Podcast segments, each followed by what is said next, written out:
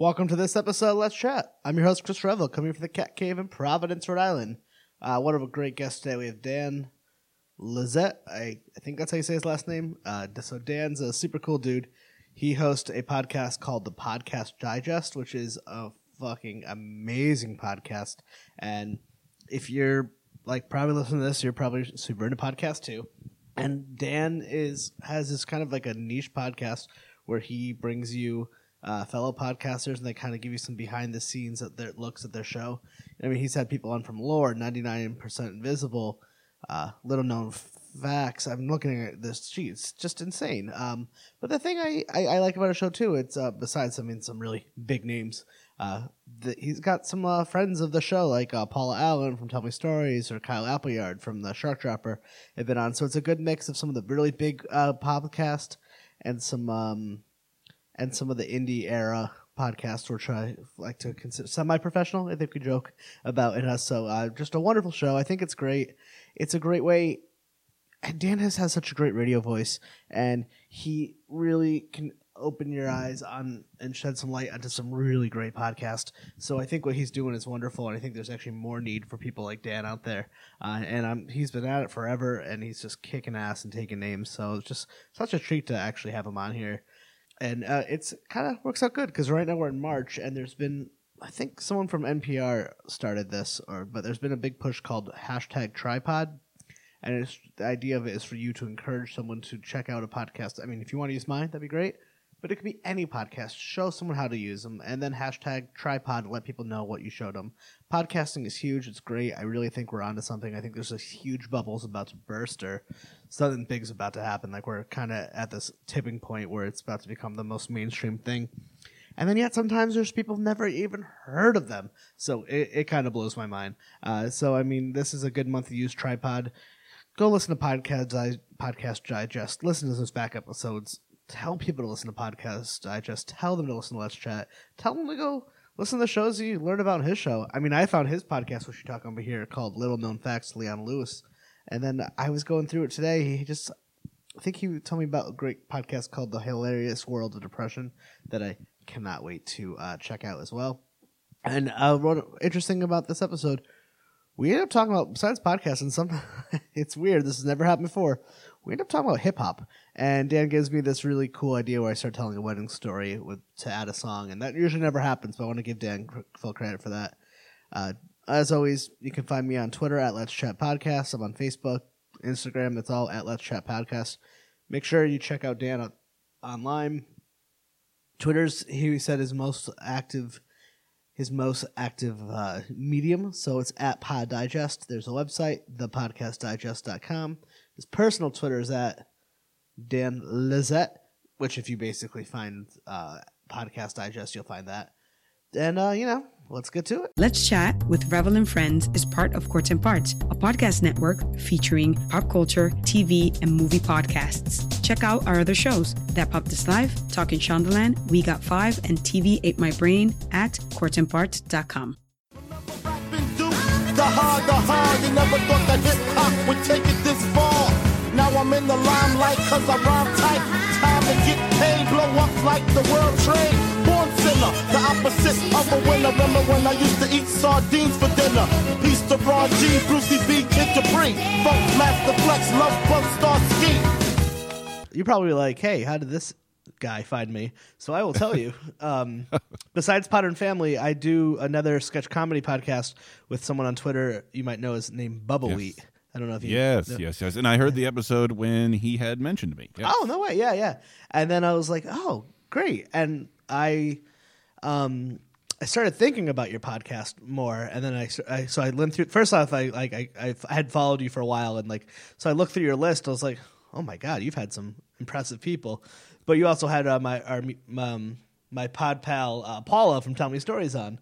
So I was yes. like, oh, not a bad place to start. And then I just really liked your show, and uh, but you fill such a niche market of like podcasting there's no good centralized way. It's not like music it's not like movies or film it's kind of the wild wild west. So it's hard to find new shows and your show is perfect. So anyone listening listen to podcast digest and you will find new podcasts to listen to. And it's it's brilliant. It, and i'm just so fascinated by your concept Oh, that's that's exactly what I, I, I went for, Chris. I mean, it's um, you know, when I started this whole thing in September of 2014, the goal was exactly that, right? I wanted to start a show because I had familiarity with the microphone, and I was like, what in the world would I ever start a show on? And I'm like, what do I have to add?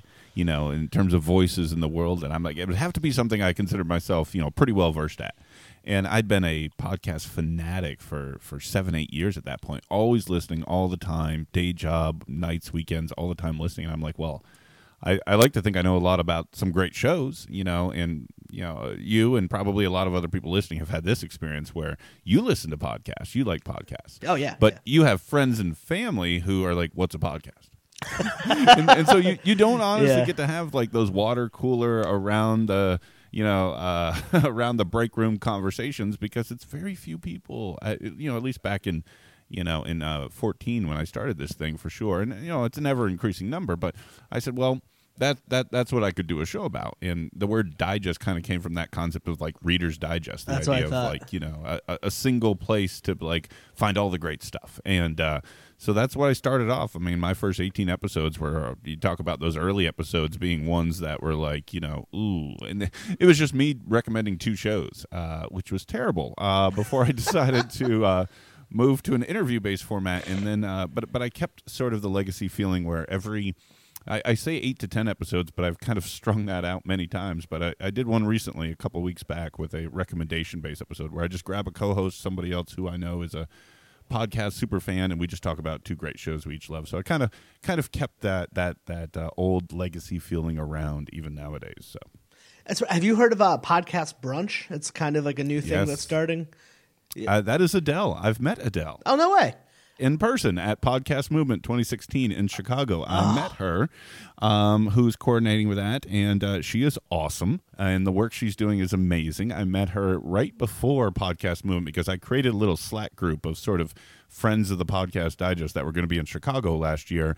And she was friend of a friend of a friend. And so we wound her into our Slack group and ended up meeting her in person. And she told me more about what was going on. I actually put her in contact with um, Dave and Steve from uh, International Podcast Day last year, and they did a little segment uh, during International Podcast Day because I think what she's doing is flipping awesome. The idea of almost a podcast based book club all around the world. It's so cool. Yeah, I just signed up for it, and they don't have one where I live, so I'm like talking to them now about setting one up where I live, and um, I'm I'm kind of excited for it, and I'm like, because uh, I live in Providence, Rhode Island, and there's a pretty popular podcast, true crime podcast called Crime Town that takes place here, so like, Yes. how perfect would that be?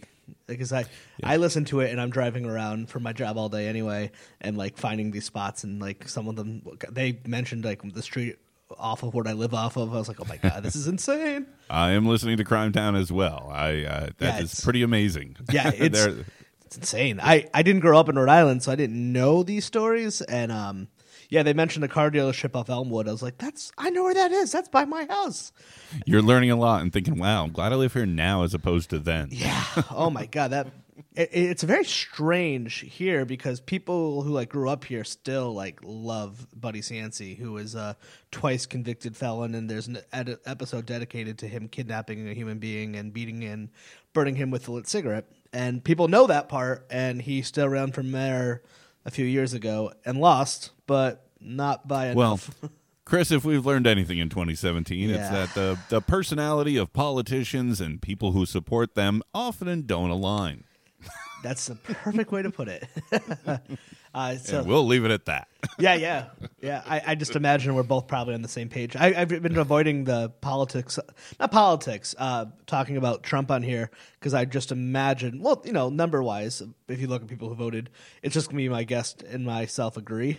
So I'm like, it's no fun to have an echo chamber. I'm not gonna learn anything. You're not gonna learn anything. It's we're we're all on the same page. Yeah, and it's just one of those hot button topics, right? It's it's it's one of those ones where you know, and on Twitter, I've I've tried to. I think I'm, I'm probably like many people. Like I kind of used my stage in, in, in Twitter to kind of probably get political too much too often. And and in the last week or two, I've been doing my best to sort of dial that back, realizing that people aren't following me and people aren't you know uh, looking at the podcast digest account as a place for that. That they're coming there for other things. So I've tried to keep it lighter, more podcast oriented, and, and keep to that theme. But boy, it was tough there for a little while. uh, to not sort of share your personal opinion, regardless of where it was on that spectrum. For a little while there, I I think uh, we all it America just- had that, yeah. but if I get a chance to troll a man, oh my god, I will not stop Yeah. that because that one I've been going with someone for a while about being a paid protester, and I yet have been yet to be paid. So yeah, that'd be nice. personally, I would. that's gonna fuck up my I'd start protesting if I could get paid. Honestly, I, I would. would do a lot. Yeah, I was like, are you kidding? I didn't get. great. Is this going to screw up my W twos? Like, what do we? What do we do? What do we do? what do we do? But, yeah. Oh, so that's that's great because your your show. Like you, I was listening to your episode with. I don't want to screw up her name because it was such a fantastic interview. Uh, Ilana Levine. yes, that- you I said said it right. Okay, Yep. I, I think I was, I was trying to say it wrong, and it, it, it's just so funny because she's um, in everything, and she was She's- so yeah. sweet and complimentary towards you towards the end. I feel like I was gushing for you. she's amazing and she's one of those ones where you know i think there's there's this special kind of person right there's this um, tier of us uh, which i would consider to be like you know normals uh, then there's celebrities right that that live in this total other stratosphere that that it's very hard for us to put our arms around what their lives and world is like. And then there's this tier in between. And those people uh, it depends on how they sort of handle their life and what their personality is like. But ilana sort of lives right there on the, on the upper tier of that. And and but is constantly sort of hasn't forgotten what it's like to be a fan of something and and really sort of brings out a humanity in these celebrities. I mean, her guest list is ridiculous. you talk about interview-based shows, right? I mean, it's I subscribed killer. after your. I, I found know. her podcast because of yours today, and I literally hit subscribe. And I'm looking through. I'm like, John Slattery, Molly Ringwald. Yeah. It's like you you don't you don't get a bet. I mean, she's up there, and I think I said this in my conversation. I mean, she's like the female Marc Maron in terms of guest list, and that's not an exaggeration, folks. No, if I- you haven't looked at little known facts, just subscribe and look to the guest list. I'm not exaggerating. I, I was Um, like, oh my god. and she's so approachable and what's funny is if you sort of follow her what she's doing right now when i talk with her if you in my conversation with her that was my episode 124 i released the, the first week of the year january 7th it came out um, I mentioned towards the end about the uh, an idea of a husband and wife podcast because she had her husband as a guest, and I was making an allusion to uh, Potter and family friends and, and longtime friends of my show, which was Neil and Annalise from Dark Angels and Pretty Freaks. Oh yeah, that- and- you know what? That's why I thought it too because I saw. that Yes. she did uh, And- the, her sh- their show. and and she was like and not only did she know what i was talking about it said she listened to it and what was funny the behind the scenes story of that as soon as i finished recording that night i then hopped back on twitter dm and and shot annalise a message and i'm like you'll never guess who i talked to and you'll never guess what she said. And she was like really? Oh my gosh. And then next thing you know i see ilana and annalise connecting and then ilana levine appears on dark angels and pretty freaks and i'm like this is amazing.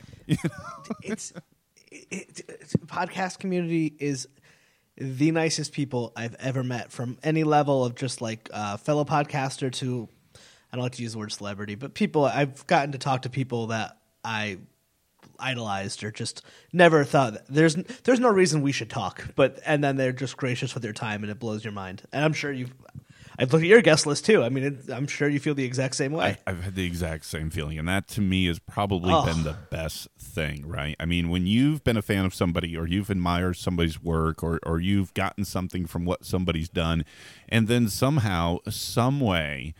Uh, you find yourself you know, virtually sitting down with somebody for X amount of time to be able to pick their brain and have a conversation with them that a year or two or three years ago you never would have imagined could have ever happened is a sense of enjoyment and satisfaction and personal pride in what you've done that that's hard to find elsewhere. So what was yours? Like, what's one of your Oh. one of your, one of yours? I'm sure there's more than one, but Yeah, there's got to be one that sticks out.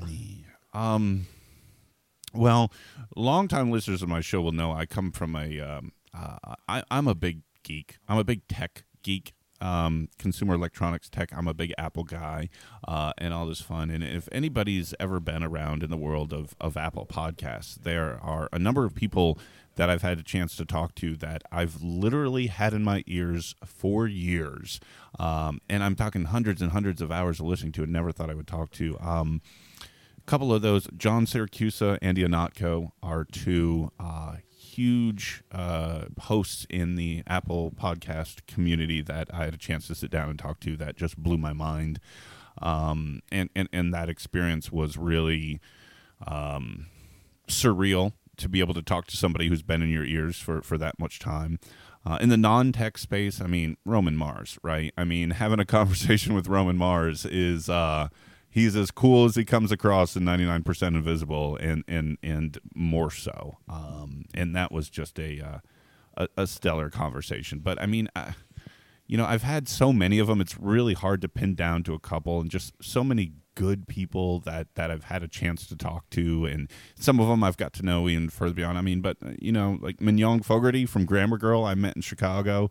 Um, you know, Grammar Girl. Anybody who's been in podcasting has heard Grammar Girl, and um, you know, to get a chance to talk to her as well and what she's built over there uh, with quick and dirty tips and so on and so forth. It's it, it, it's just so many, Chris. It's I could just go on and on and on. That's that's awesome. Uh, I was at this PRX has a podcast garage studio, community studio Yes. in Boston, and um, a past guest of mine. Turns out we ended up living like two streets away from each other, which was just a small world. Um, we just you know stayed in touch. Um, Jacob Heller of Tell Me About Your Songs. And uh, so he's basically invited me to this meetup.com up there. And uh, so I, I had never been. I was like, oh, yeah, it's about an hour away. So this is my first experience meeting a fellow podcasters in the world. This was like two weeks ago.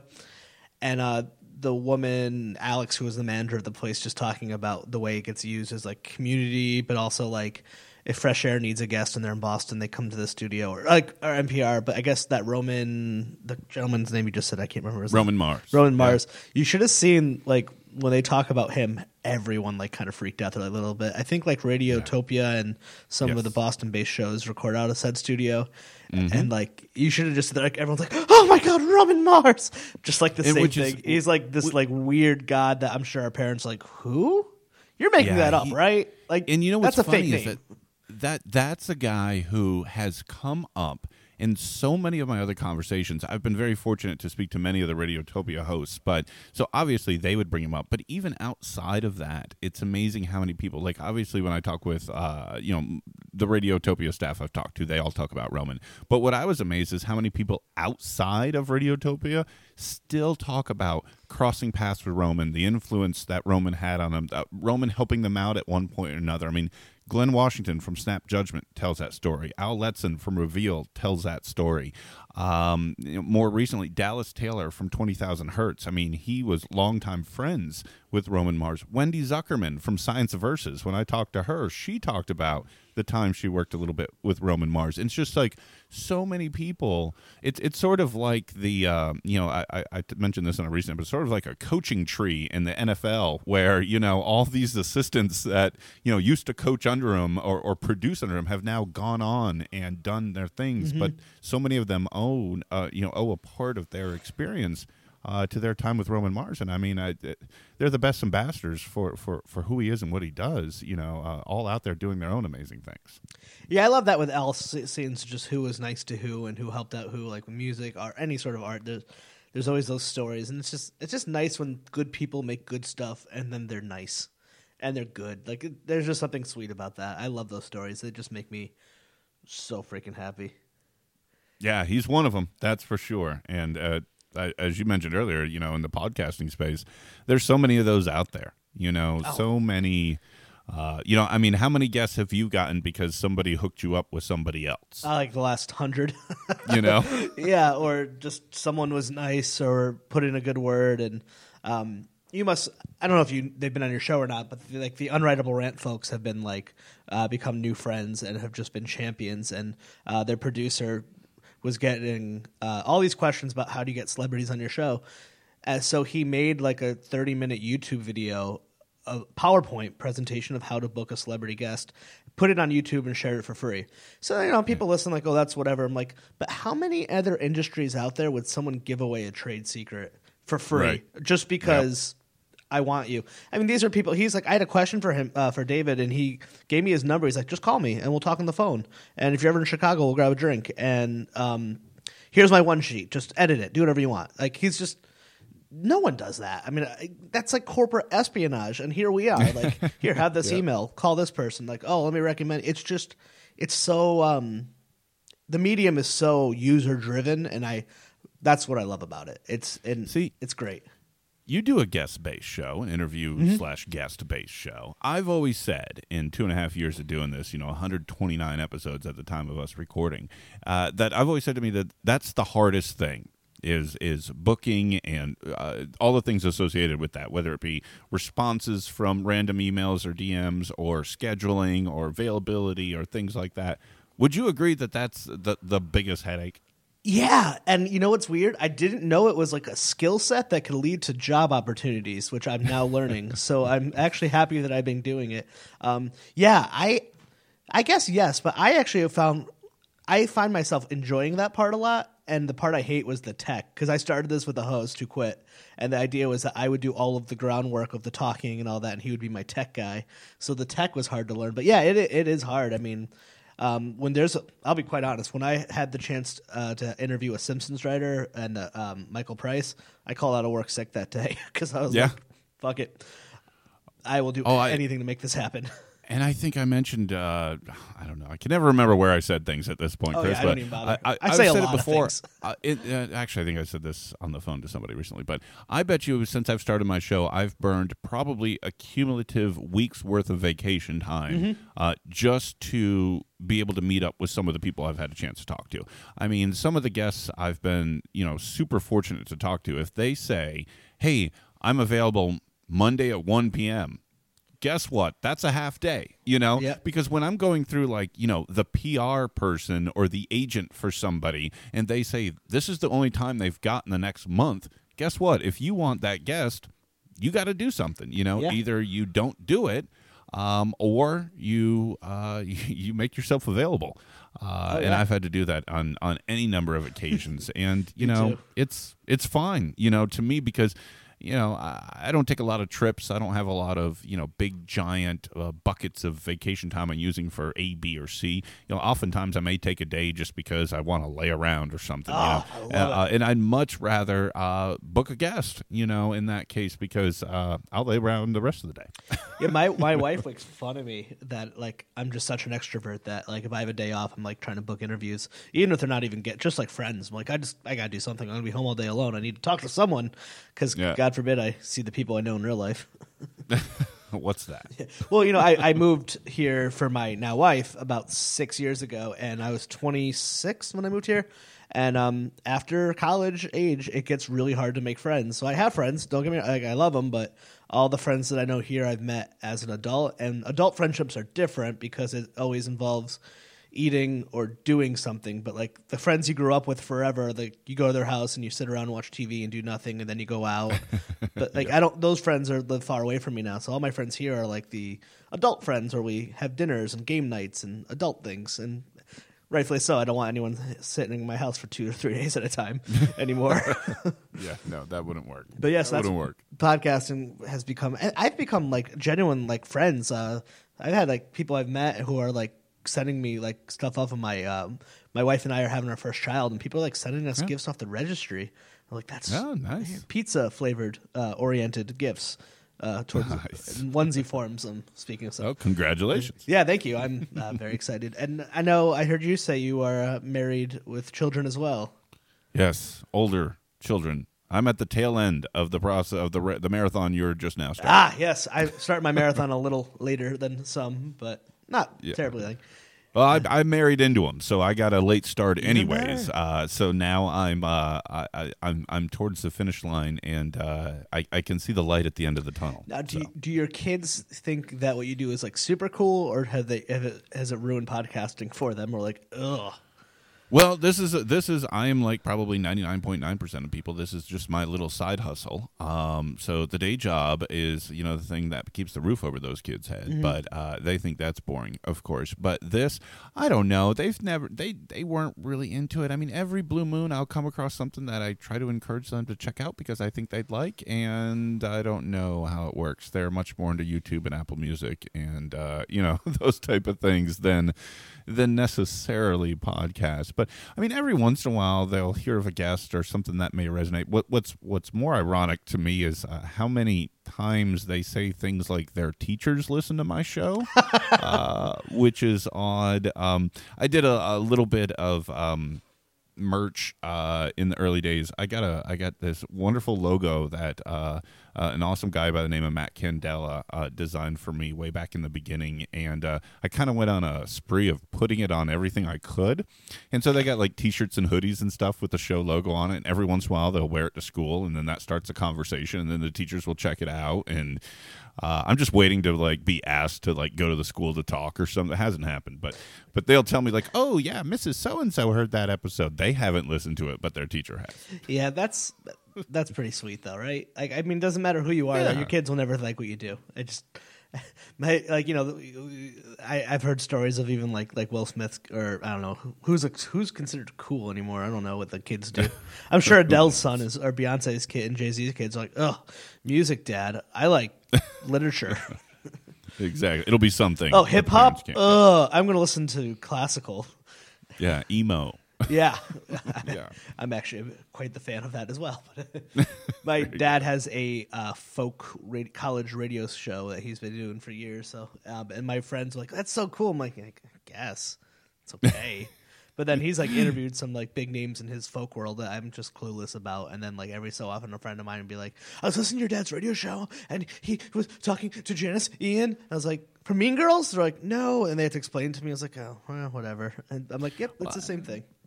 And that's the thing about this, right? Is that more often than not, and, and there are definitely exceptions to this, and there are even more exceptions coming as as time continues to go on, and, and sort of the worlds start to combine because we're we're fulfilling the old mantra that everybody's got a podcast pretty soon. But I can't wait. for a while there, um, you know, there weren't that many celebrities. Now uh, there are a lot, and and so there's starting to be crossover now where those mainstream stars Mm-hmm. also record a weekly podcast. You know, look at podcast one, folks. It's you know, That's all it is. Guarantee you've heard a couple of them, um, and uh, so so you know that's adding some notoriety to it. You know, where if those it, it and this is a controversial opinion in the indie podcast world.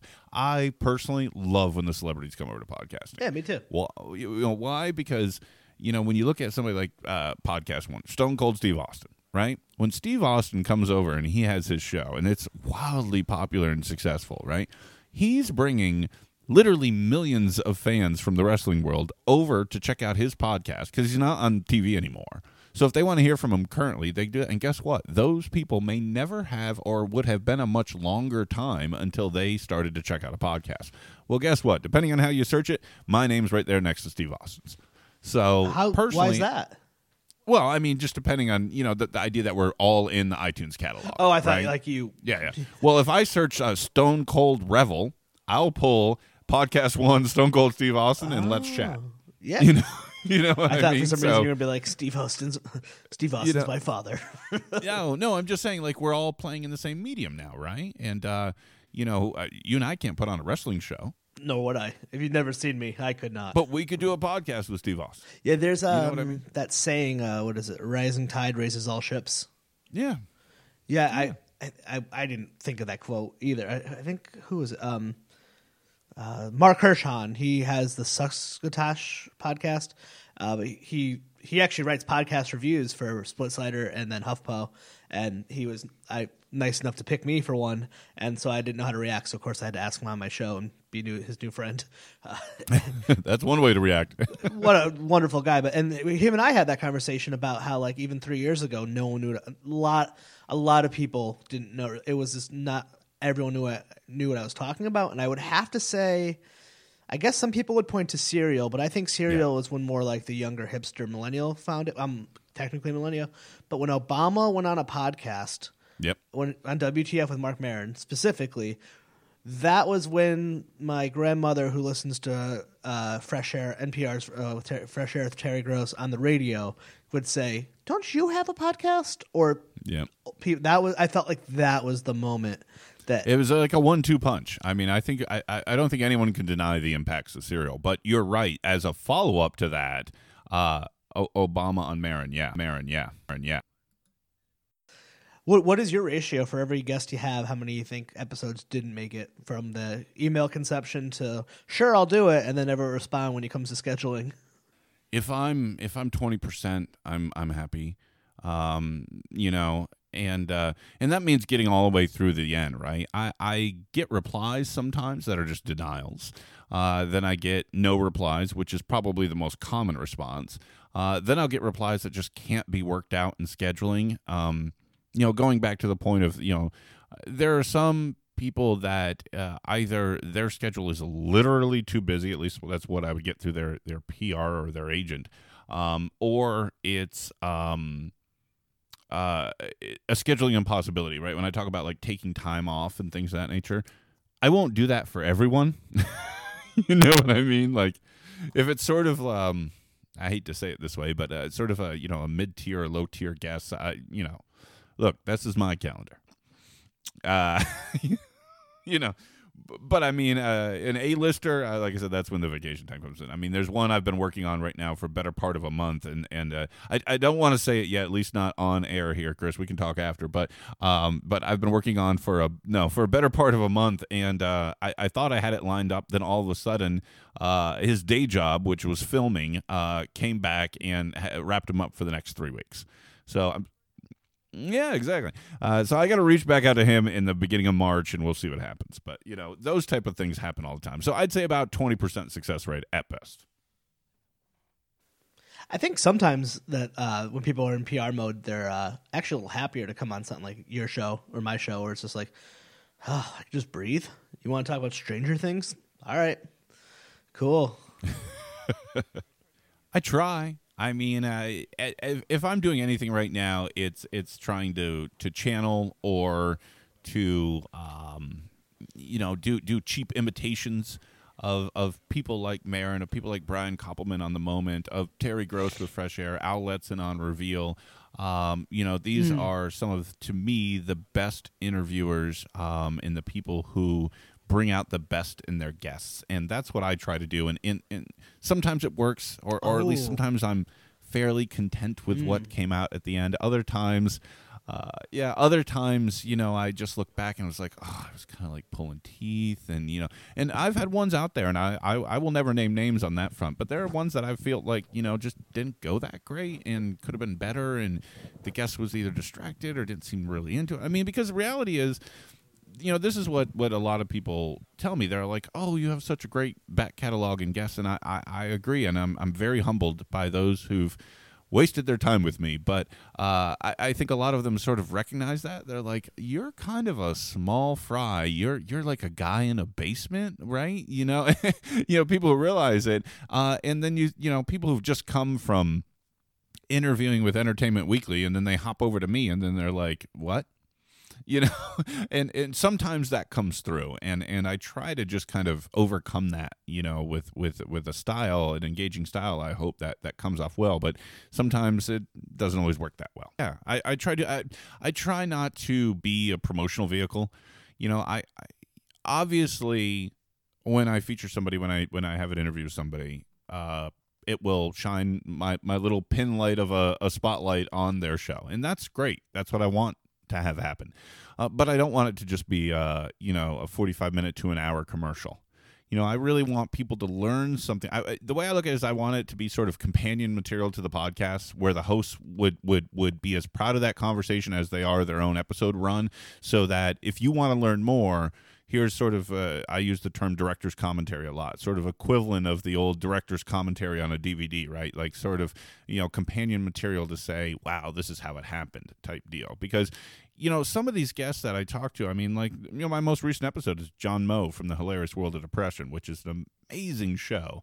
Uh, but on that show, John's not going to go through you know how he came up with that title what the story was behind the artwork that he traveled all across the country to talk to these people in person what it was like sitting down with andy richter who told the story about how he's been sh- suffering from depression you know uh, and we're able to get into that on, on our conversation but he, he can't release those details in the own you know in, in, in his own episodes so that's what i sort of hope to provide I, I got to check out that show because I actually work in the mental health field. So that and I love comedy.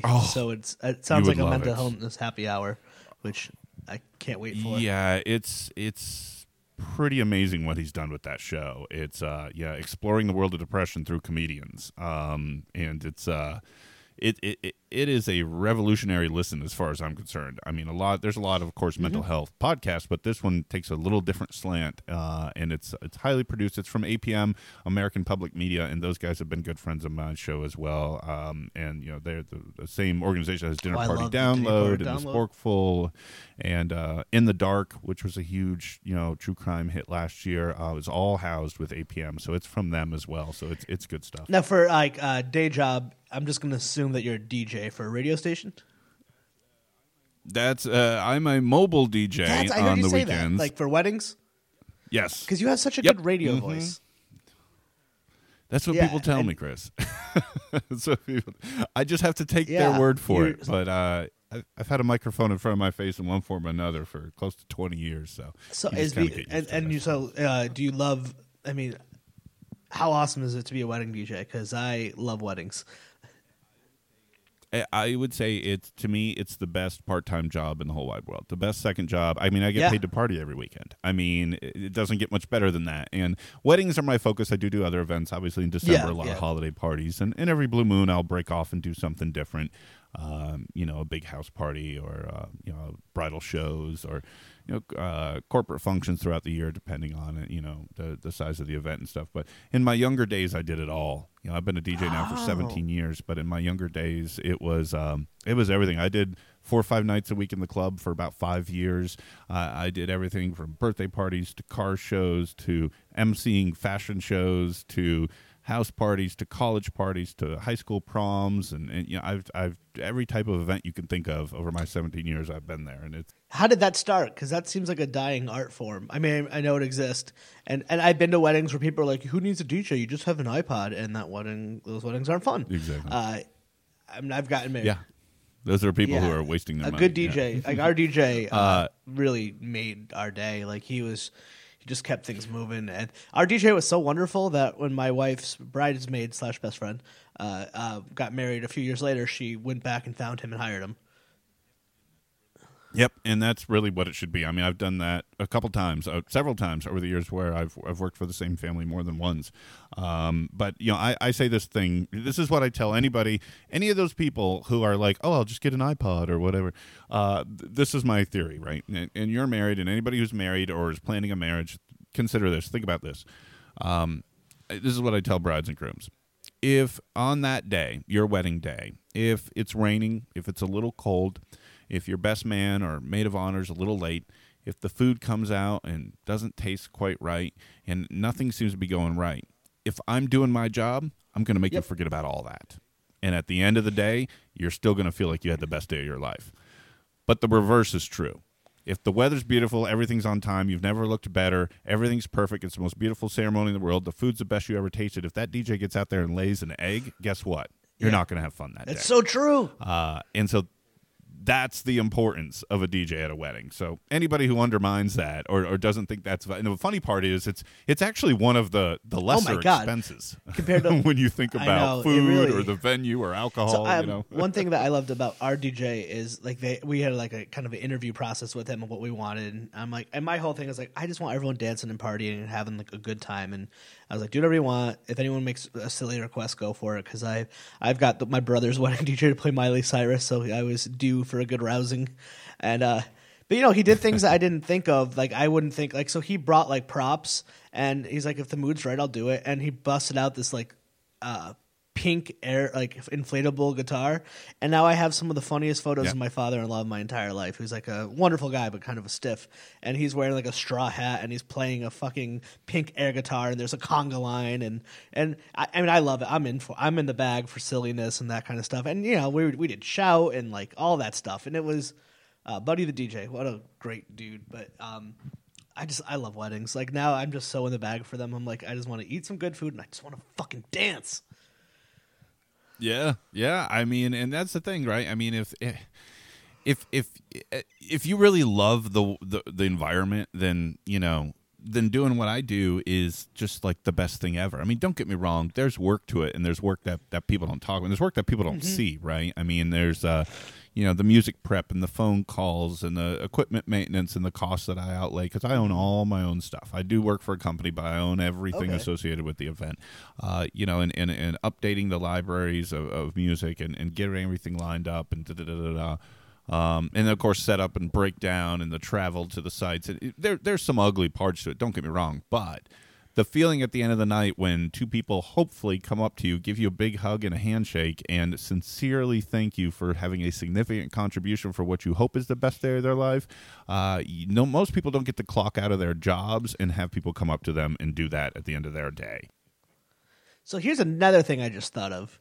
So you probably wouldn't even think of this, but you actually have to stay hip with music if you want to play the hit song of the summer. You know, when people get to a certain age, people kind of check out the music, like they watch the Grammys, they're like, "Who's Chance the Rapper?" But like, you need to know if Robin Thicke's "Blurred Line," this is when I got married, is the song that's going to give everyone on the dance floor, or if it's that stupid Black Eyed Peas song that the groom like me hates, but Aunt Sally loves it. Well, yes and no. There is a beautiful service uh, called Promo Only. This service uh, you can only get uh, if you're a radio station or a mobile DJ. In fact, it's all the radio edits that you hear on a radio station. Uh, and I subscribe to those every single month, uh, and I get those auto delivered to my hard drive. So the thing is, I know I have it. The question is, do I know to play it? Now, uh, because I'm such a podcast fanatic, here's the deep down dirty secret. I actually don't listen to a lot of music, believe it or not. As a Oh, that's so true for anyone who works in any industry, right? It's like, go, yeah, musicians too. They're like, uh, I don't really listen to, I, like to ask a touring musician when's the last time he's watched the opening band.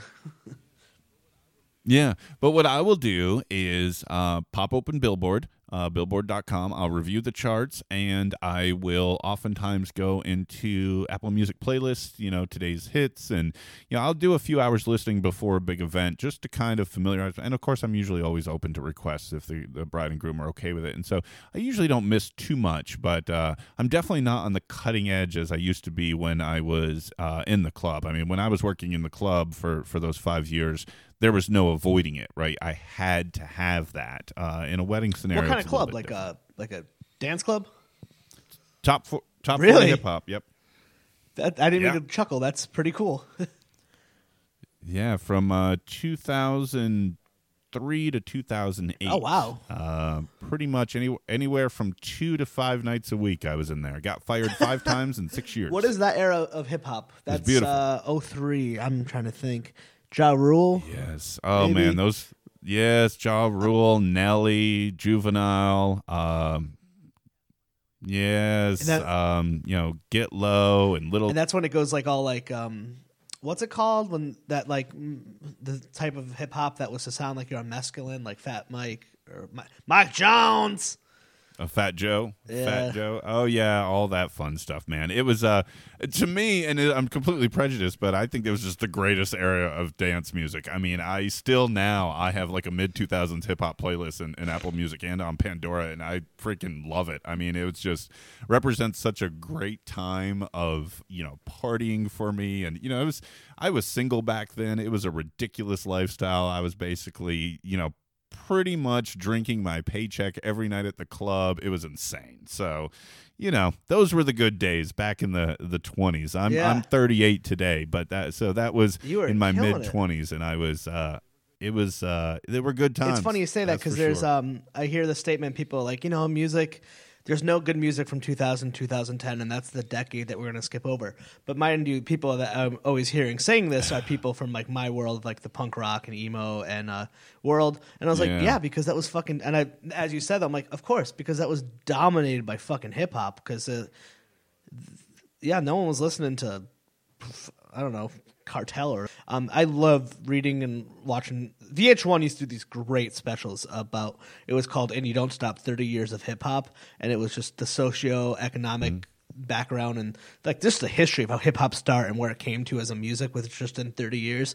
So when you're getting into like 2003 to 2008, hip hop as a genre is like a fuck same age you were essentially, right? Like it started they're Yeah, it was it was peak They- it was peak hip hop Yeah. right there, man. I mean, it was it was all over. It, it felt like it had really permeated culture in a way that was, it, you know, for like the first time. I mean, this was uh, 50 Cent in the Yep. club, right? Uh, Nelly, hot in here, right? This was, uh, you know, when Kanye first uh, broke on the scene with, uh, you know, Jamie Yeah. Foxx and Gold Digger. You know, I mean, this was just everything was uh, Usher, Usher, yeah. yeah. You know, this was Yeah, this was just the core of great stuff, and it just seemed to never end. It was just so many great club banging songs that were just uh just cr- crowd pleasers, and it was it Well, was a you- lot of fun. If you think about it in terms of music and the way things work and like waves, that is hip hop's version of the '80s metal scene.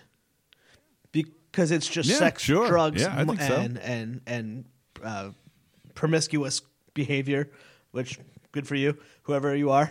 Uh, you know, it's just sex, drugs, and money, and people like cash money millionaires. I mean, this is just like as a genre that music's only make in their young twenties, and the music to reflect it on the pop culture level are also acting like people in their college age. They're just like, we're gonna get fucking drunk, and we're gonna do drugs, and we're gonna have sex, and we're gonna sing about it, and it's awesome. well, and it, it it it seemed it seemed like it was in the time when it really decided to Party, get it, more you know, because you had I, more yeah more party more adult more grown up because if you look before 2003 you found things like you know back then were you know Salt-N-Pepa push it or vanilla ice or you know Bell Biv DeVoe poison. And you know it's like sure cool stuff but it seemed to really kind of jump Mm-hmm. up a gear uh, in the mid 2000s in terms of what uh, w- what it was delivering in terms of content and Oh, beats yeah. and things of that nature. And it was just a young DJ's dream, I'll tell you. hip hop, you know, it starts with like almost like that early storytelling with like Slick Rick, where it's just like him rapping like a poem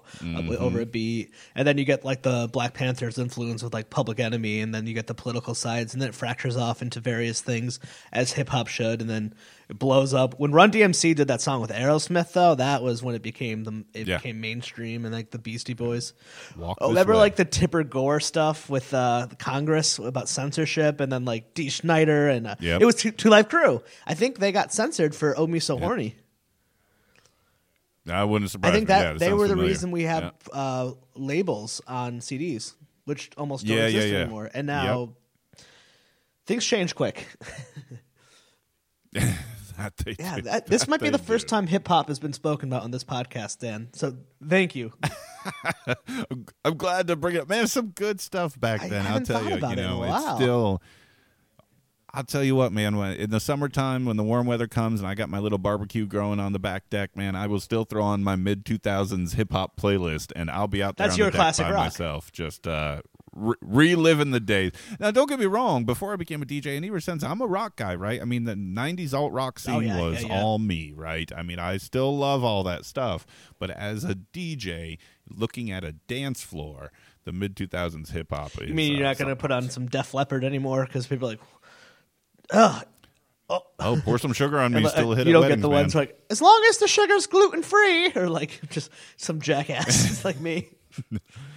No, there's there's there's rock that will live on forever, and that's uh, that's that's For my wedding, it was very important to have a first dance, obviously, but I was really focused on having a last dance because I'm weird like that, and um, I spent hours over analyzing it, and I came to the perfect conclusion to end it because the way we did it is we got married at this really cool place in the woods, like a, it was a venue, and we had a bonfire right after. So, and there's no one on the property, and we can just drink and smoke weed all night, which was awesome, and. Um, I was like, we need to end the night right. And I, I of all songs, you, you're not going to guess, but Rusted Roots, Send Me On My Way. It's the way to end the And then my wife and I were just listening to it because we're making a playlist for our daughter. Uh, more just to have music to listen to because I love that idea. Like, music can always connect you to a time. So, I'm like, now when I listen to Rusted Roots, Send Me On My Way, I, I have like a, a, a flashback to the memory of the last dance of my wedding. And all of my friends have got in a circle and started running around us. And like the last part of that song, I remember looking up and my friends jumping on top of each other and just screaming, Send me on my way! And just, oh, it's great.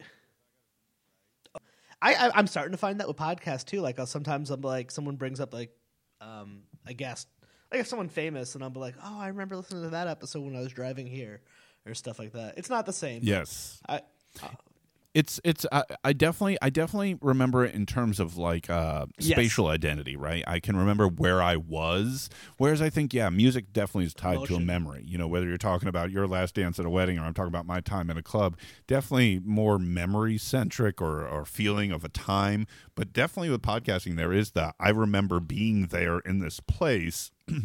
you know, I was downstairs when I was listening to that. I was on the way to work when I was listening to that. I was, uh, you know, whatever. I was walking through town when I heard that episode or whatever. So there's definitely a, a spatial component to remembering sort of, and that's when really episodes really stick in your head, right? Like just really make you kind of stop and, and recognize sort of what you're doing, where you are, and that experience sort of I have some solidifies. times I'm like, oh, this is when uh, This American Life made me cry unexpectedly, and I had to stop listening because I was at work. Damn you, Yep, Ira yep, Glass, you yep, son yep. of a bitch. Oh, that's another. He's- That's another one. That's another one for my uh, wish list. I think I've sent two emails unresponded Yeah, I. to there. yeah, But he came here. He like performs at theaters now. I don't know doing what. I didn't get to go, but man, he's Uh, you know what's weird though? You get surprised of some of the people you can't get in contact with, but sometimes like the fact that you had a Ilana uh, Levine on, I'm still like, oh my god, that's yeah. There's just mo- she's on Yeah. side. I mean, even though she like kind of blasted over it, rightfully so, because she's done so much more, but. She's on Seinfeld. She's on the most popular episode of the Yeah. most popular TV show of all time, and still has a wealth of information that was fascinating about her. Besides that, Yeah, and, and that's just a, sort of a footnote to some of the stuff she's done. I mean, the time she spent on Broadway and, you know, the people she's worked with. And I mean, she's like literally family friends with John Slattery, right? And I loved the two John Slattery episodes because you hear them talking and you can tell they're like, yeah, last summer when we were I at the cabin, you know, it's like they are literally. and he's a pal- latecomer. I mean, I know he's been. I know Mad Men was his breakout role, but his role on like Thirty Rock is one of my most memorable. When he's the mm-hmm. Politician from Rhode Island who's like trying to beat out Queen Latifah, and just oh my god, he he's he's such a funny, funny, funny fucking guy. And I'm like, oh, eh, like Jon Hamm, like you're you're beautiful and you're funny. Go fuck yourself. You don't deserve it. But they found success later, so it's okay. Oh, um. So uh, now we start. I guess start wrapping up. Did we miss anything that we uh, you want to hit on, or Oh To quote man, I don't know. You good? You tell me. yeah. Well, you're you're gonna you're gonna reach out to Marc for me. Uh, yeah, yeah. You can make that. You're gonna make that happen. I don't know if I know anyone who knows Marc Maron. But I know people who know people who know. I know I can probably get to Marc Maron within three people. I mean, I'm sure I can't get a message to him, but I have some Facebook friends who know someone who knows him. Well, I'm sure if I were to go through that, I I could probably do that as well. Maybe, maybe. Well, let's see. He's he's had an association with Earwolf. Let's see, because he used to have his show out on Howl, which was an Earwolf production. And let's see here. I have talked to Earwolf people before. Uh, Matt Gorley. Matt from I was there too. So, yeah, Matt Gorley back on episode 98 in July of last year. Yeah. So right there. I mean, I've had uh, Kyle Clark, and I've kind of remained from. He was the intro guy in the Nerdist, and we've emailed back Yep. and forth. I don't know if he might. Um, I don't know.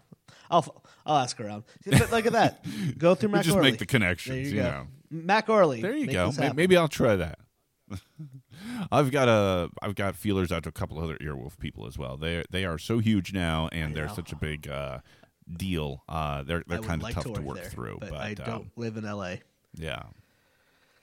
No, no, no. Same East Coast Yeah. guy here as well. Uh, so. so where could uh, people find you online? Let's see here. Uh, absolute best places on Twitter. That's my most active social media at Pod Digest. Uh, the website, which I hate and hopefully will get uh, changed up someday, is the podcastdigest.info. Uh, I suppose it's on Facebook as well, but that's just really for show posting for people who live in the Facebook world only and don't try other things. But uh, at Pod Digest on Twitter is sort of the best place to find me. But obviously, I would say search for the Podcast Digest in iTunes or listening app of choice. Check out this uh, back catalog, which uh, I think is pretty cool.